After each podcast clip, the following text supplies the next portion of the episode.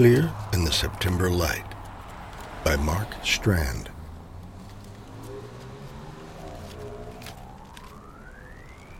A man stands under a tree looking at a small house not far away.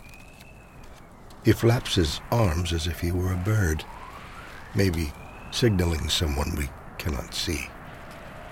He could be yelling, but since we hear nothing, he probably is not.